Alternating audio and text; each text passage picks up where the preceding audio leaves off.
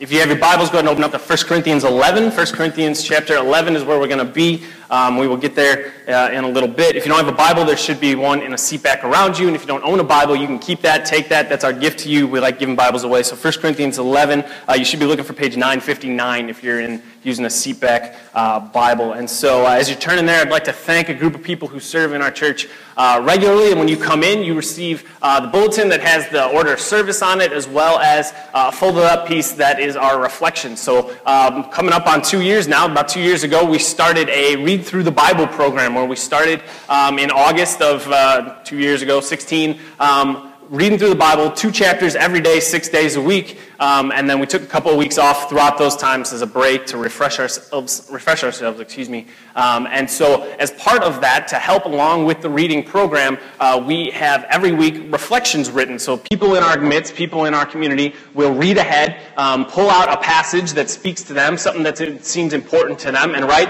a short, almost like a devotional on it. It's not really teaching, it's more of just, it's a reflection. It's, this is what God's saying to me, this is what I'm processing through, and we give that out every week to help you when you're reading, to help you remember, look, you're not doing it by yourself. It's not just you. Um, other people are reading it too, and hopefully it sparks conversation and helps you think through uh, what you're reading. And so everybody who has written reflections, like I said, over the course of two years almost, um, there's been a lot of different people who have helped out with that. So if you have written a reflection, thank you very much for doing that. Thank you for serving, reading ahead, um, putting in the time to do that. If you'd still like to, we still have uh, a couple of months worth for our reading program, and so we'd be happy to get you involved in that. So if you want to use those Connect cards that Monica was talking about to um, let us know you'd be interested in joining in, we love getting more people involved in that. So um, thank you for everyone who has written reflections. So this morning, uh, we're going to continue in our series we started a few weeks ago, Tools for Life, um, in which we're looking at different, uh, what we call the spiritual disciplines. These are different activities, different uh, things that we do to pursue God, to pursue in our relationship with God. These are things that we do after salvation. These are not things we do to get us saved. These are not things we do to try and make God like us more or make Him love us more. These are things we do to say we want to know God better. We want to grow closer to God. We want to uh, be led by the Spirit of God. And so we pursue what we call the spiritual disciplines.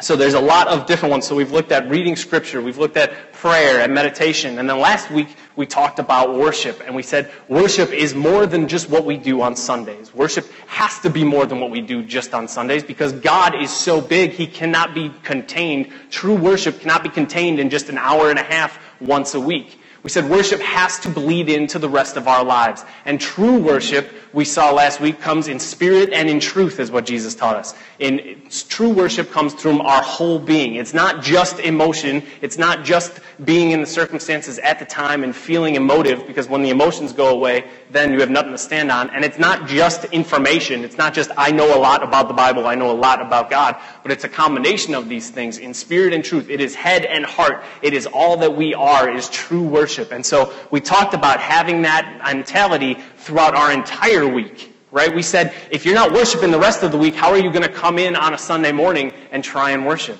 That has to be something that bleeds into the rest of our lives. It's something that we have to be intentional with, with the way that we interact with the world.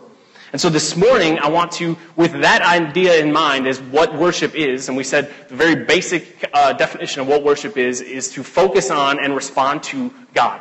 Focusing on and responding to God. So with that in mind, what I want to do this morning is talk about this. We're going to talk about corporate worship. We're going to talk about this right here, gathering together on Sunday. So as the great Dr. Christopher Turk would say, we're going to talk about what we do when we do, when we do what we do. Okay? So that's basically where we're going this morning. Um, so when it comes to corporate worship, there isn't a specific laid out plan, right? There are different um, elements, there are different details that we see in Scripture for what worship should look like and what things should be included, but ultimately we are free to worship God within reason how it best fits in our context, which is why we see so many different churches do it in so many different ways. Um, and so there are a lot of reasons to be in worship, to be gathered together on Sunday morning. And so that's kind of what I want to focus on this morning is why do we do this? Why do we gather? Um, and there's a lot of different reasons. We're going to focus on three of them this morning. So that's the plan for today. I'm going to pray, and then we will jump in to the Bible. So please bow your heads and pray with me. Heavenly Father, we thank you for today, for another opportunity to gather together, to, to get to celebrate, to get to uh, rejoice in your goodness, your awesomeness, who you are. Um, Lord, I pray this morning uh, against any distractions, any attacks from the devil, Lord, that you would keep us focused on you. Um, God, we came here today to glorify you, to worship you, to make much of you, to find rest in you. Today is about you, so Lord, help us to focus on you. Um, God, as I preach this morning, let the words of my mouth and the meditations of our hearts be glorifying to you. And we pray all of these things because of Jesus and in his name. Amen. So before we get to 1 Corinthians, um, I want to talk a little bit about, um, as I said, different reasons why we worship. The first one is that we were made for community and we are made to worship. It's who we are. It's what we are made to do.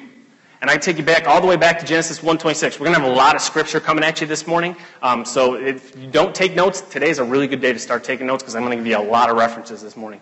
Uh, Genesis 1:26 in the beginning, it says, Then God said, Let us make man in our image after our likeness. Right? God has created all things. He spoke and existence starts to happen. And then he says, Let us make man in our image after our likeness. And so we see the community of God, the, the Trinity, Father, Son, and Holy Spirit, decide to create man. And he's going to make man in our image. So that part of that means that we are made in the image of likeness in God. We are made for community because God has always forever existed in community within, within himself, the Father, Son, and Holy Spirit. Part of us, part of our being made in the image and likeness of God means we are made for community.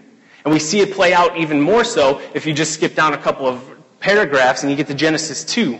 In Genesis 2:18 it says then the Lord God said, "It is not good that the man should be alone. I will make a help, I will make him a helper fit for him." So we see in creation, God makes all these things and He makes man and He puts Adam in the garden. He says, This is yours. You till it. You keep it. You cultivate this. You name the animals. This is for you. You are in charge. And then God looks around in Genesis 2:18 says it is not good that the man should be alone. And if you know your Bible, sin doesn't enter till Genesis 3. So before sin enters, before the serpent shows up and starts lying and he messes everything up, God saw Adam alone and said, That's not right. Everything is good. Everything is perfect. That is not right. I need to make a helper for him because he is made for community. He is made for relationship. And throughout the Old Testament, we see God creating, calling a people to himself, making a people. Right? He calls Abraham and says, I'm going to give you descendants as many as the stars in the sky. I'm going to make a people out of you, a community out of you. And that community of people, as they grow, they worship God together. First in the tabernacle, which was kind of like a roaming church. As they wandered around, they had this giant tent that they set up wherever they were going, and that's where they worshiped. And then later on, when they get to the promised land, they have a set city. They have the temple, which is a more permanent place of worship. But throughout the Old Testament, throughout history, we see God's people is it's a collection of people in a place with a purpose. There's always been a collection of people in a specific place with a purpose. So the people in place may change, but the purpose doesn't. The purpose is always to glorify God. Hebrews 10, 24 and 25 says, Let us consider how to stir up one another to love and good works, not neglecting to meet together, as is the habit of some, but encouraging one another, and all the more as you see the day drawing near. Do not neglect to meet together so the writer of Hebrews is writing to this group of Christians and saying, look, there are some who are claiming to be Christians and deciding, you know what? I don't need to be part of a community. I love Jesus. I'm saved. I don't need to be part of God's community. So I'm just going to do my own thing. And the writer of Hebrews says, no, that's not the way this works. Do not neglect to meet together. It isn't good. It isn't helpful. So don't do that. Because we are made for community. We are made to be together. And as you look throughout the New Testament, the church is always described as a community. We see it called the flock, right? Paul is teaching to the elders in Ephesus um, after he plants the church there, and in Acts 20, it says in Acts 20, 28, pay careful attention to yourselves and to all the flock in which the Holy Spirit has made you overseers, to care for the church of God, which he obtained with his own blood. The church is the flock. The shepherd, the elders, the pastors, they are the overseers. They are shepherds, under shepherds, under the good shepherd Jesus Christ. But it says the church is a flock, a collection of sheep. In, a, in, Revelation 19, we see that the church is referred to as the bride of Christ. This also shows up in Ephesians 5 when Paul is talking about marriage, The church is the bride of Christ. The Revelation 19:7. Let us rejoice and exult and give him the glory, him being Jesus, him the glory, for the marriage of the Lamb has come, and his bride has made herself ready. In Revelation, we see this wedding feast. We see Jesus come to take his bride, the church, together. We collectively are the bride of Christ. In 1 Peter 2, we see us, the church referred to as a spiritual house or a spiritual temple. 1 Peter 2, 4, and 5. As you come to him, you are a living stone rejected by men, but in the sight of God, chosen and precious. You yourselves, like living stones, are being built up as a spiritual house to be a holy priesthood, to offer spiritual sacrifices acceptable to God through Jesus Christ. We are a spiritual house. We no longer do we need the temple right? Because in Christ, we can worship God anywhere. We talked last week, right? It's not as much about the place. The place is important. There is a specific place, but we can worship God. We have access to Him through Christ at any time. We are living stones. We together, collectively, are living stones. What do stones do for a building? The brick out here, when it's actually, you know, doesn't need tuck pointing, it's resting, the bricks are resting on one another. The rest, they build, they support one another. They build the walls. We, the church, are to rest on one another, to support one another, to encourage one another, to build each other up. We are the spiritual house. And then uh, also in 1 Corinthians, we are referred to as the body of Christ. 1 Corinthians 12. This might be the most famous way or most known way that we are referred to as a collection. 1 Corinthians 12 12 says, For just as the body is one and has many members, and all the members of the body, though many, are one body, so it is with Christ. For in one spirit we were all baptized into one body. Jews or Greeks, slaves or free, all were made to drink from one spirit. For the body does not consist of one member, but of many. And then Paul goes on to talk about body needs an eye, it needs a foot. And if that foot wants to be the eye, well, how's he going to walk? Because the foot needs to be the foot so he can walk, and the fingers need to be the fingers and not the knee, and all of these different things. But The body in every different member, every different part of the body is important and useful and needed. All of these things are about being a united collection. If you remove one from the collection, it's no longer part of the collection. That makes sense. I say it all the time when I teach membership class here. We're called to be part of the body. You got to actually be part of the body to be part of the body, right? If you were out walking, if you were out in the fields and you saw a sheep by itself, you wouldn't say, "Oh, look at that flock of sheep." No, you'd say that's a sheep right? If you're walking down the street and you see a brick on the ground, you say, you wouldn't say, oh, look at that beautiful house. You would say, that's a singular brick. If you were walking somewhere and you saw a toe just sitting on the ground, you wouldn't say, look at that body. You would freak out because there's a toe sitting on the ground. We're a collection. We're a unit together. All of these things are about being united. The church is described as a unified group, collected together as a whole unit. We are made to be in community. It's in who we are. It's in our created DNA. But we're also made to worship. We were created to worship. I said last week, the object of our worship was originally supposed to be God. But because of our sin, those things that are contrary to God's person and character, we replace God with something, with anything else that makes, and we make that the focus. We make that the most important thing. And that's always going to leave us hurt and broken and frustrated and unfulfilled. We are made to worship, and the original object of that worship is supposed to be God. We are made to worship, to focus on and respond to who God is. And so we talked, like I said last week, about true worship is done in spirit and truth. It's our whole self. It's not just emotion. It's not just head knowledge. It's all that we are. And so because we are made to worship, and because we are made for community, that is precisely why we gather together. That's why we get together. The church, this united group of people, is united first and foremost by and through the gospel. 1 Peter 2 9 and 10 You are a chosen race, you are a royal priesthood, a holy nation, a people for his own possession, that you may proclaim the excellencies of him who called you out of darkness and into his marvelous light. Once you were not a people but now you are God's people. Once you had not received mercy, but now you have received mercy. I say this all the time. The gospel is not just for later, the gospel is now as well, right? The gospel saves us. The gospel, the good news that Jesus Christ came to earth, lived a perfect, sinless life, went to the cross, and took on the punishment that our sin deserves, our rebellion against God deserves. And in doing so, gave us, took on our sin, gave us his righteousness so that we could stand before God seen as perfect, righteous, spotless, so that we can one day, on that day where we meet God face to face, we can do so and say, I want to spend eternity with you, and I get to because of Jesus. Not because of me, but because of Jesus. So, yes, the gospel is for later. It is for our salvation, but it's also for now.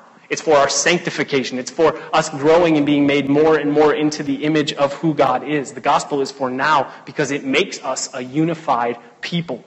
We are unified in our faith in the life, death, burial, and resurrection of Jesus Christ as the only means for salvation, for forgiveness, for justification. But because, and because of the work of Christ, we went from isolated individuals to a united body. Listen to it again in 1 Peter. Once you were not a people, but now you are God's people. Once you had not received mercy, but now you have received mercy. We were nobodies. We were scant, random individuals, but now we're a united body. We're a united together group. We were made to be in community, and God creates a way for us to experience that deep and rich community of which we were made for by sending Jesus to earth to restore our relationships with one another. Christ came to restore our relationship with God, yes, but also to restore our relationship with one another. Sin broke both of those relationships, but in Christ, those things are being redeemed and restored and renewed. And so, again, the first reason we gather together, why we do what we do, is because we are made to do it. We were made for community and we are made for worship. The second reason we worship together is to serve and connect with others. Now, I say that, and now I'm going to say something that sounds contradictory to that. Church is not about you. Now, how do those things work together? We gather together to worship God, to focus on Him, to respond to Him, to glorify Him, to adore Him. And so, in the big group corporate worship setting, we do this in a variety of different ways. And like I said, there isn't one specific way in the Bible to worship. We do see certain things, certain elements of what it looks like when God's people gather together to worship. We see in Scripture, we see that there is singing. And so we sing songs to God. We sing songs about God. We proclaim His character and His actions, and we celebrate Him through song. Psalm 95, 1 and 2. Oh, come, let us sing to the Lord. Let us make a joyful noise to the rock of our salvation. Let us come into his presence with thanksgiving. Let us make a joyful noise to him with songs of praise. And then Ephesians 5:19 it says that we are to be addressing one another in psalms and hymns and spiritual songs, singing and making melody to the Lord with your heart. We should have music and singing and proclaiming God's truths, proclaiming God's character, proclaiming God's goodness. That has been part of worship, part of how God's people respond to him since the beginning. And so when we gather together, we sing. We also see that throughout Scripture there's prayer. When Christians gather together, they should pray, both together and individually. Acts 2:42 they devoted themselves to the apostles' teaching and the fellowship and to the breaking of bread and the prayers. And we'll get to some of those other pieces in a little bit, but it says basically so Acts 2:42 that Jesus has left right? Jesus has risen from the dead. Amen. He showed up to hundreds and hundreds of people because he actually physically rose from the dead. And then he ascended back into heaven, back to where he belongs. And then all the Christians had to look around and say, okay, now how do we do this without him? How do we figure out how to worship? How do we figure out how to live this life now that he's not here? And then we see the church start. And what are the basic elements, the basic things they just said? Okay, we're going to devote ourselves to the apostles' teaching. They're going to teach us what Jesus taught them. And we're going to be together in fellowship. And to the breaking of bread, we'll get to that in a little bit, and to prayer. And so when Christians gather together, we pray. We have Christians getting together in here before church even starts. We have a prayer time upstairs at about 10:15, 10, 10, 10, 15 every week. We have people upstairs praying for our service, praying for one another, praying before church even begins. And then we cover this service in prayer throughout it. Why? Because that's what God's people do when we get together. Because there's power there in being able to address and go and go before God, lifting up our worries, our concerns, our needs, our joys. So Christians get together and we pray. We also read scripture. When Christians gather together, the Bible should be read, both out loud and individually. 1 Timothy 4.13 says, Until I come, Paul is teaching his, his uh, disciple Timothy about how to run the church. Basically, he says, Until I come, devote yourself to the public reading of Scripture, to exhortation, and to teaching. And so we see the reading of Scripture and preaching of the Word, exhortation and teaching. This is what Timothy was entrusted to do. It's what we as the church do when we gather. We open up the Bible. You are never going to come to a service on Sunday, as long as I'm a pastor of this church, where we don't open the Bible and read from it, where we're not proclaiming. We are always going to preach the Bible. That's what's going to happen here because that's what we're made to do. That's what we're called to do when we gather together. You see, corporate worship, these are all things, these elements of what the service is supposed to look like. There's flexibility there, but it was never this passive idea. It's never this show that is to be put on stage. Right? All of these different things require action, require interaction. It was a community of believers together worshiping God actively. And so, again, that takes a lot of different shapes and forms. But it was never just these set people, they, they put on the Christian show, they put on the church show, and we just take it in. Romans 12, 4 through 8 gives us a good idea of what it looks like for the church community to worship together. It says, For as in one body we have many members, and the members do not all have the same function. So we, though many, are one body in Christ, and individually members one of another. Having gifts that differ according to the grace given to us, let us use them if prophecy, in proportion to our faith. If service, in our serving. The one who teaches in his teaching. The one who exhorts in their exhortation. The one who contributes in generosity. The one who leads with zeal. The one who does acts of mercy with cheerfulness. And that's not the exhaustive list of ways to serve in the church. What Paul is saying here is that whatever your gifting, whatever your role, whatever your way of getting engaged with people is, you find a way to get involved and you do it to the best of your ability. Not for you, but for the exaltation of God, for the glory of God, because this isn't about us. It's not about us just coming and being, of coming and consuming and leaving. No, the church is about building one another up, using the gifts, talents, and blessings God has given to us to serve and care for one another. The idea that the church is here for us, that we need to be entertained, that we need to be most comfortable, it's just not biblical. Now, yes, there should be a connection, and I say it all the time. Not every church is for every person. There are a lot of different styles, there's a lot of different ways to worship and gather.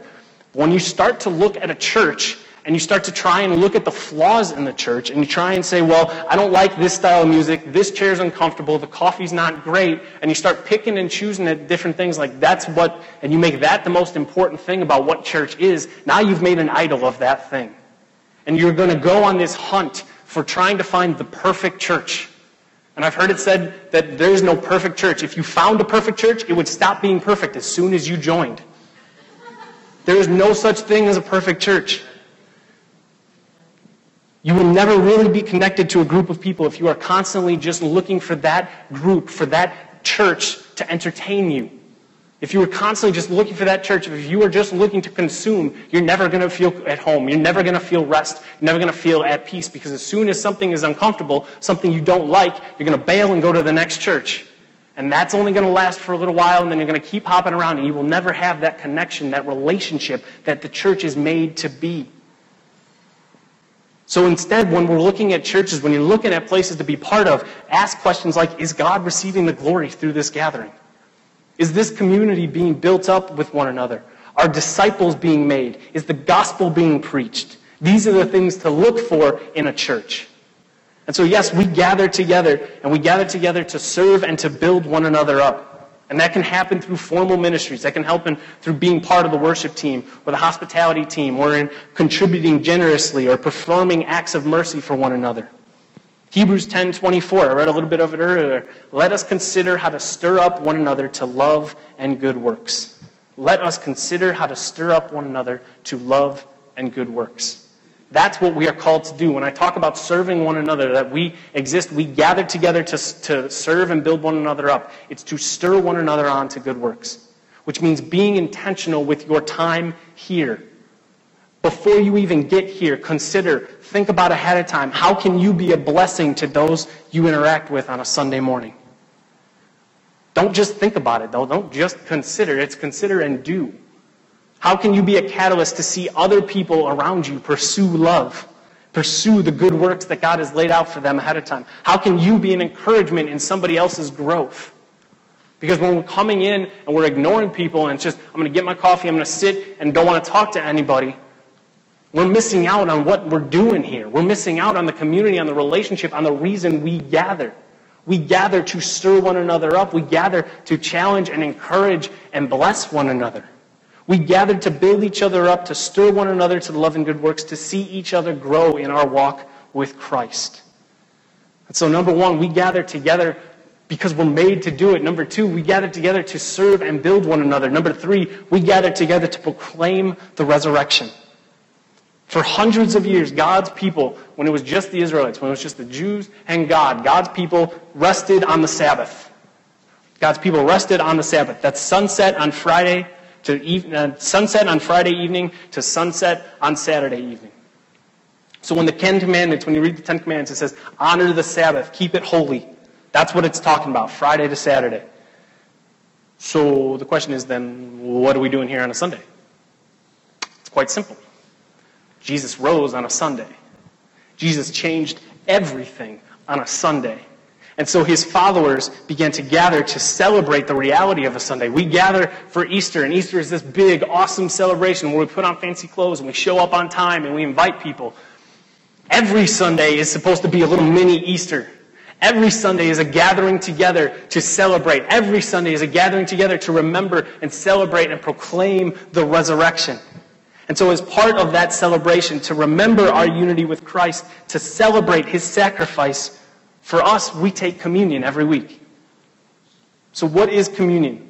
It's known as a lot of different things. You might have heard it called the Eucharist, or the Lord's Supper, or breaking the bread, or the Lord's table. All those things are talking about the same thing. Communion is one of two ordinances, one of two religious rituals that Jesus initiated while on earth and told us, hey, keep doing these things after I leave. The other big one is baptism. He says, baptize, make disciples, baptize them.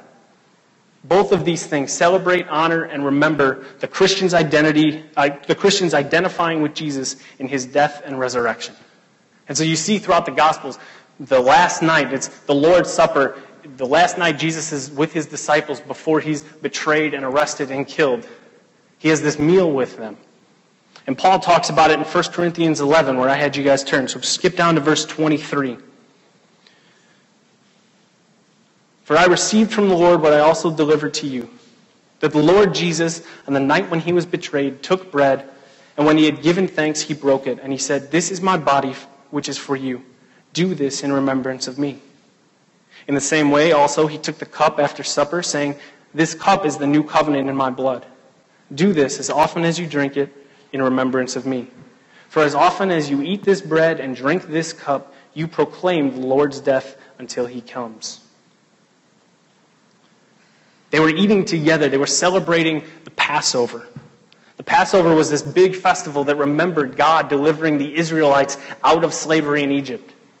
They're in slavery, and God sends Moses and sends Aaron, and he sends the ten plagues. And the final plague, that the one that kind of was the last straw, the one that said Pharaoh, that had Pharaoh tell them, okay, just leave. It had to do with the firstborn son of every house, the firstborn son of the humans, and the firstborn of all of the, the livestock would be killed. The firstborn of every house in the land was going to die unless the family took the blood of a perfect, spotless lamb and covered their doorposts in that blood. And so when Jesus is gathered together here and they're celebrating this meal, they're celebrating Passover. And when he talks about bread and he talks about his flesh and he talks about blood, he's referring back to Exodus. Exodus 12 says, Our lamb shall be without blemish, a male a year old. You may take it from the sheep or from the goats, and you shall keep it until the fourteenth day of the month, when the whole assembly of the congregation of Israel shall kill their lambs at twilight. Then they shall take some of the blood, put it on the two doorposts and the lintel of the house and houses in which they eat it.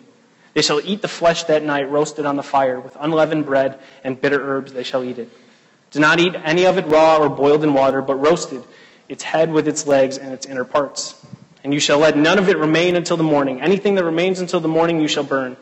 In this manner you shall eat it with your belt fastened and your sandals on your feet and your staff in your hand. You shall eat it in haste. It is the Lord's Passover. For I will pass through the land of Egypt that night, and I will strike all of the firstborn in the land of Egypt, both man and beast, and on all the gods of Egypt I will execute judgment. I am the Lord. The blood shall be a sign for you on the houses where you are, and when I see the blood, I will pass over you, and no plague will befall you to destroy you when I strike the land of Egypt. That's what they're celebrating. This was a meal that people would celebrate every year. The Israelites would gather together. It was actually a week long celebration of God's deliverance. And so it was during this meal, this important time, where they thought back to God bringing them out of slavery. It was during this time they looked back to what God had done. Jesus was also looking forward to God, what God was going to do. And so Jesus says these things. He takes this bread and he takes this cup knowing exactly what he was doing because he was the master teacher. And he's looking back on history and saying, This is what God has done. This is what I'm going to do in just a couple of hours. And so it's with this idea of Exodus in mind, this idea of a perfect lamb, a perfect sacrifice, and he sets it up during Passover that then communion becomes something that we continue to do today.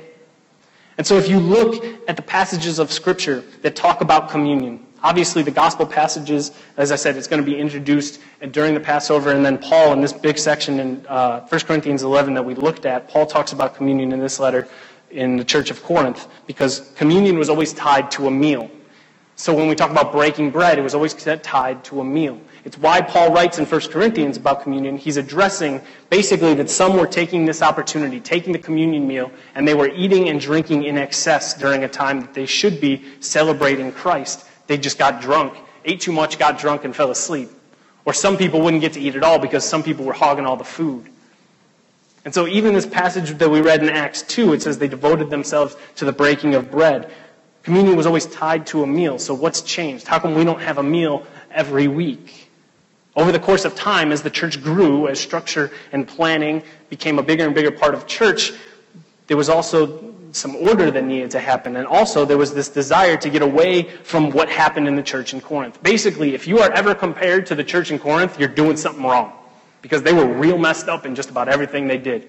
And so, over time, the Christians said, look, we want to avoid this potential of eating too much, drinking too much. So, everybody eat your meals at home and then come together and we'll do communion together. And so, it became less about the meal and more about coming together for this mini meal, if you will.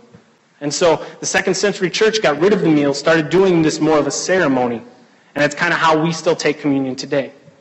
Now, there's lots of different aspects and views on like how often should communion happen and should we go back to having a meal and should we actually use wine and all of these different things. Great discussion. If you want to have that discussion with me, PastorTimCF at gmail.com. I'm happy to talk about it with you all day long. But ultimately, what I want us to focus on is that and what God wants us to focus on, I think, is that God wants us to worship in spirit and truth. And that's the conversation I'd rather be having. Are we taking communion in spirit and in truth? Are we doing this? Are we coming to this table with the right mindset, with the right intentionality, or are we just going through the motions with it? Because there are times that Scripture says you shouldn't take communion. Even if it's offered, you shouldn't take it. If you're an unbeliever, if you don't believe, if you haven't put your faith in Jesus Christ, amen. Thank you for being here. Thank you for gathering with us. I'm happy you're here, and I, I, want you to ask questions. I want you to watch. I want you to pay attention. I want you to see what this Christian community thing looks like. But when it comes to communion, this is something for Christians. In that Corinthian passage I read, it says, Whenever you do this, you are proclaiming the Lord's death until he comes. That word proclaim means to preach. Every time you take communion, you are preaching the life changing reality of the death and resurrection of Jesus every time you take communion. So if you aren't a believer yet, when we take communion as a church, we ask that you not partake. We ask you to stay seated. We ask you to just, no one's going to judge you. No one's going to even pay attention whether or not you're doing it. In fact, if we're really serious Christians, if we're really serious about communion, then maybe there might be some Christians sitting in the pews or sitting in the seats as well. Because 1 Corinthians 11, if you skip down to verse 27, it says, For whoever therefore eats the bread or drinks the cup of the Lord in an unworthy manner will be guilty concerning the body and the blood of the Lord. Let a person examine himself then, and so eat of the bread and drink of the cup. For anyone who eats and drinks without discerning the body eats and drinks judgment on himself.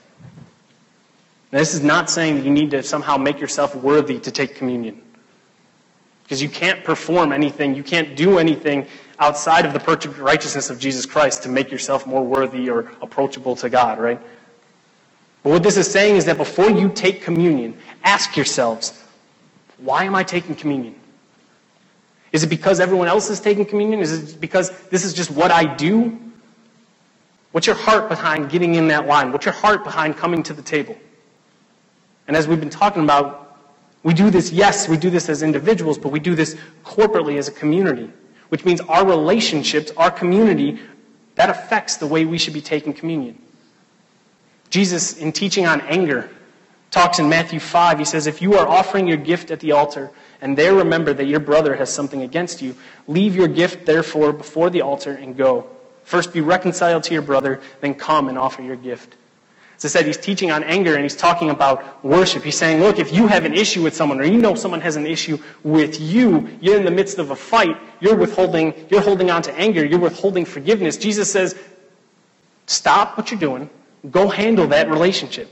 Before you come to worship, go and take care of that issue, then come and celebrate, then come and worship. And the same can be said for communion. Are you holding on to anger? Are you withholding forgiveness even though you know Christ has forgiven you time and time again?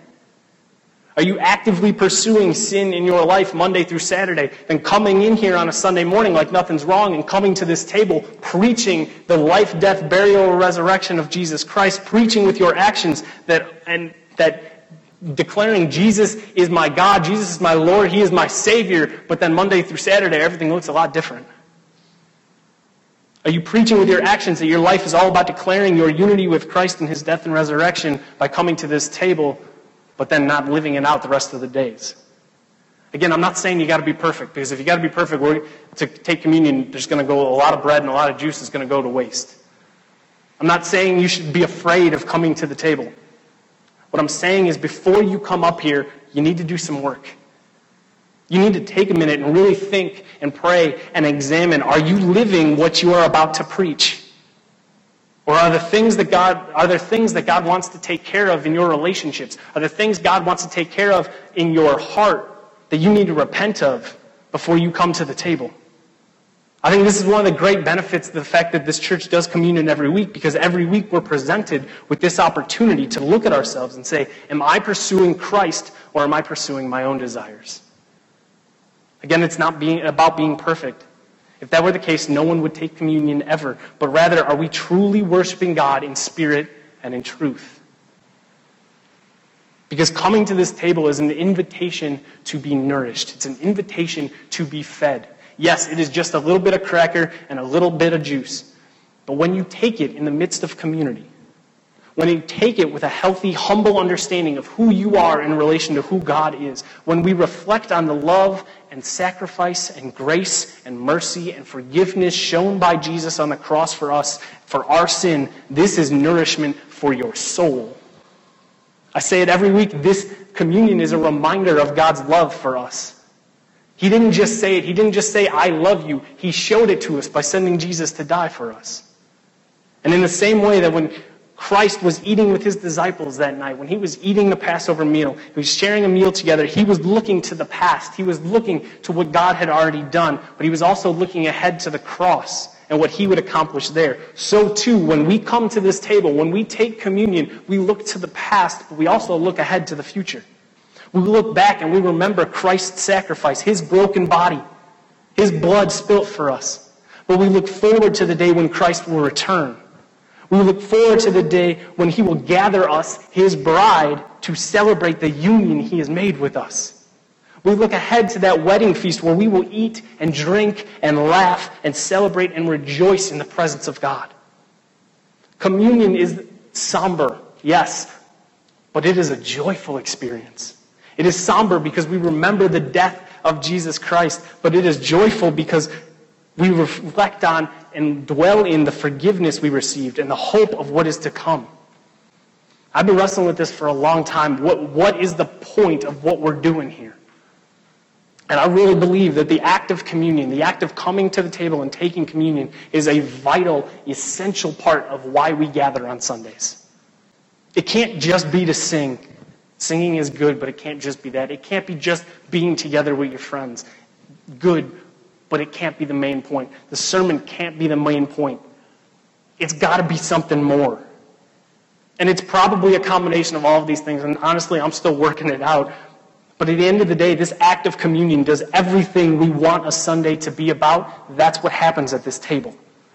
It's us believing and obeying God's word. It's us building up one another in community as we do it together. And it's us proclaiming the glory of God. So, why do we do what we do when we do what we do? We do it because we're made to do it, it's in our soul. We worship together to build one another up, to serve one another, not for our glory, not for our consumption, but for the glory of the God who called us to this life and equips us to serve one another. And we do it to proclaim the resurrection of Jesus Christ, because without the resurrection, we would still be lost and broken and in a world of trouble.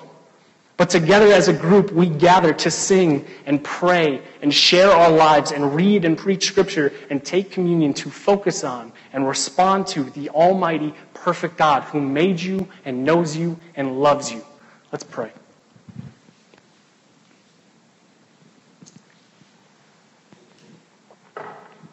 Heavenly Father, we thank you for today. God, we thank you that you gave us, Lord, we thank you for the freedom you give us in worship to, to do it how it best fits us as a church. We thank you for the direction you did give us to, to sing, to pray, to read Scripture, to be together. God, we thank you for being a God worthy of worship. God who is good and just and right and perfect and holy. And God, we thank you for things like communion these tangible reminders, these times where even though you did this huge thing by sending Jesus on the cross to die for us, and you would think that that would be enough, you would think that, that we would never forget that, we would never lose sight of that, we would never give up on that, there are still weeks where we lose sight of just how amazing that is. And so you gave us communion to remind us, to put it back into our heads. Hey, look at what I did for you. Hey, look at the love I have for you. Hey, look at the love I've showed and the love I still have for you. Remember it, proclaim it, tell the world it that I love them and I have grace there for them. I have mercy for them. I have rest for them. God, thank you for communion. Thank you for the opportunity to come and to proclaim, to preach the life, death, burial, and resurrection of Jesus and the new life that is found there. God, we thank you for who you are, what you have done, what you are doing, and what you will do in our midst and around the world. We pray all of these things because of Jesus and in his name. Amen.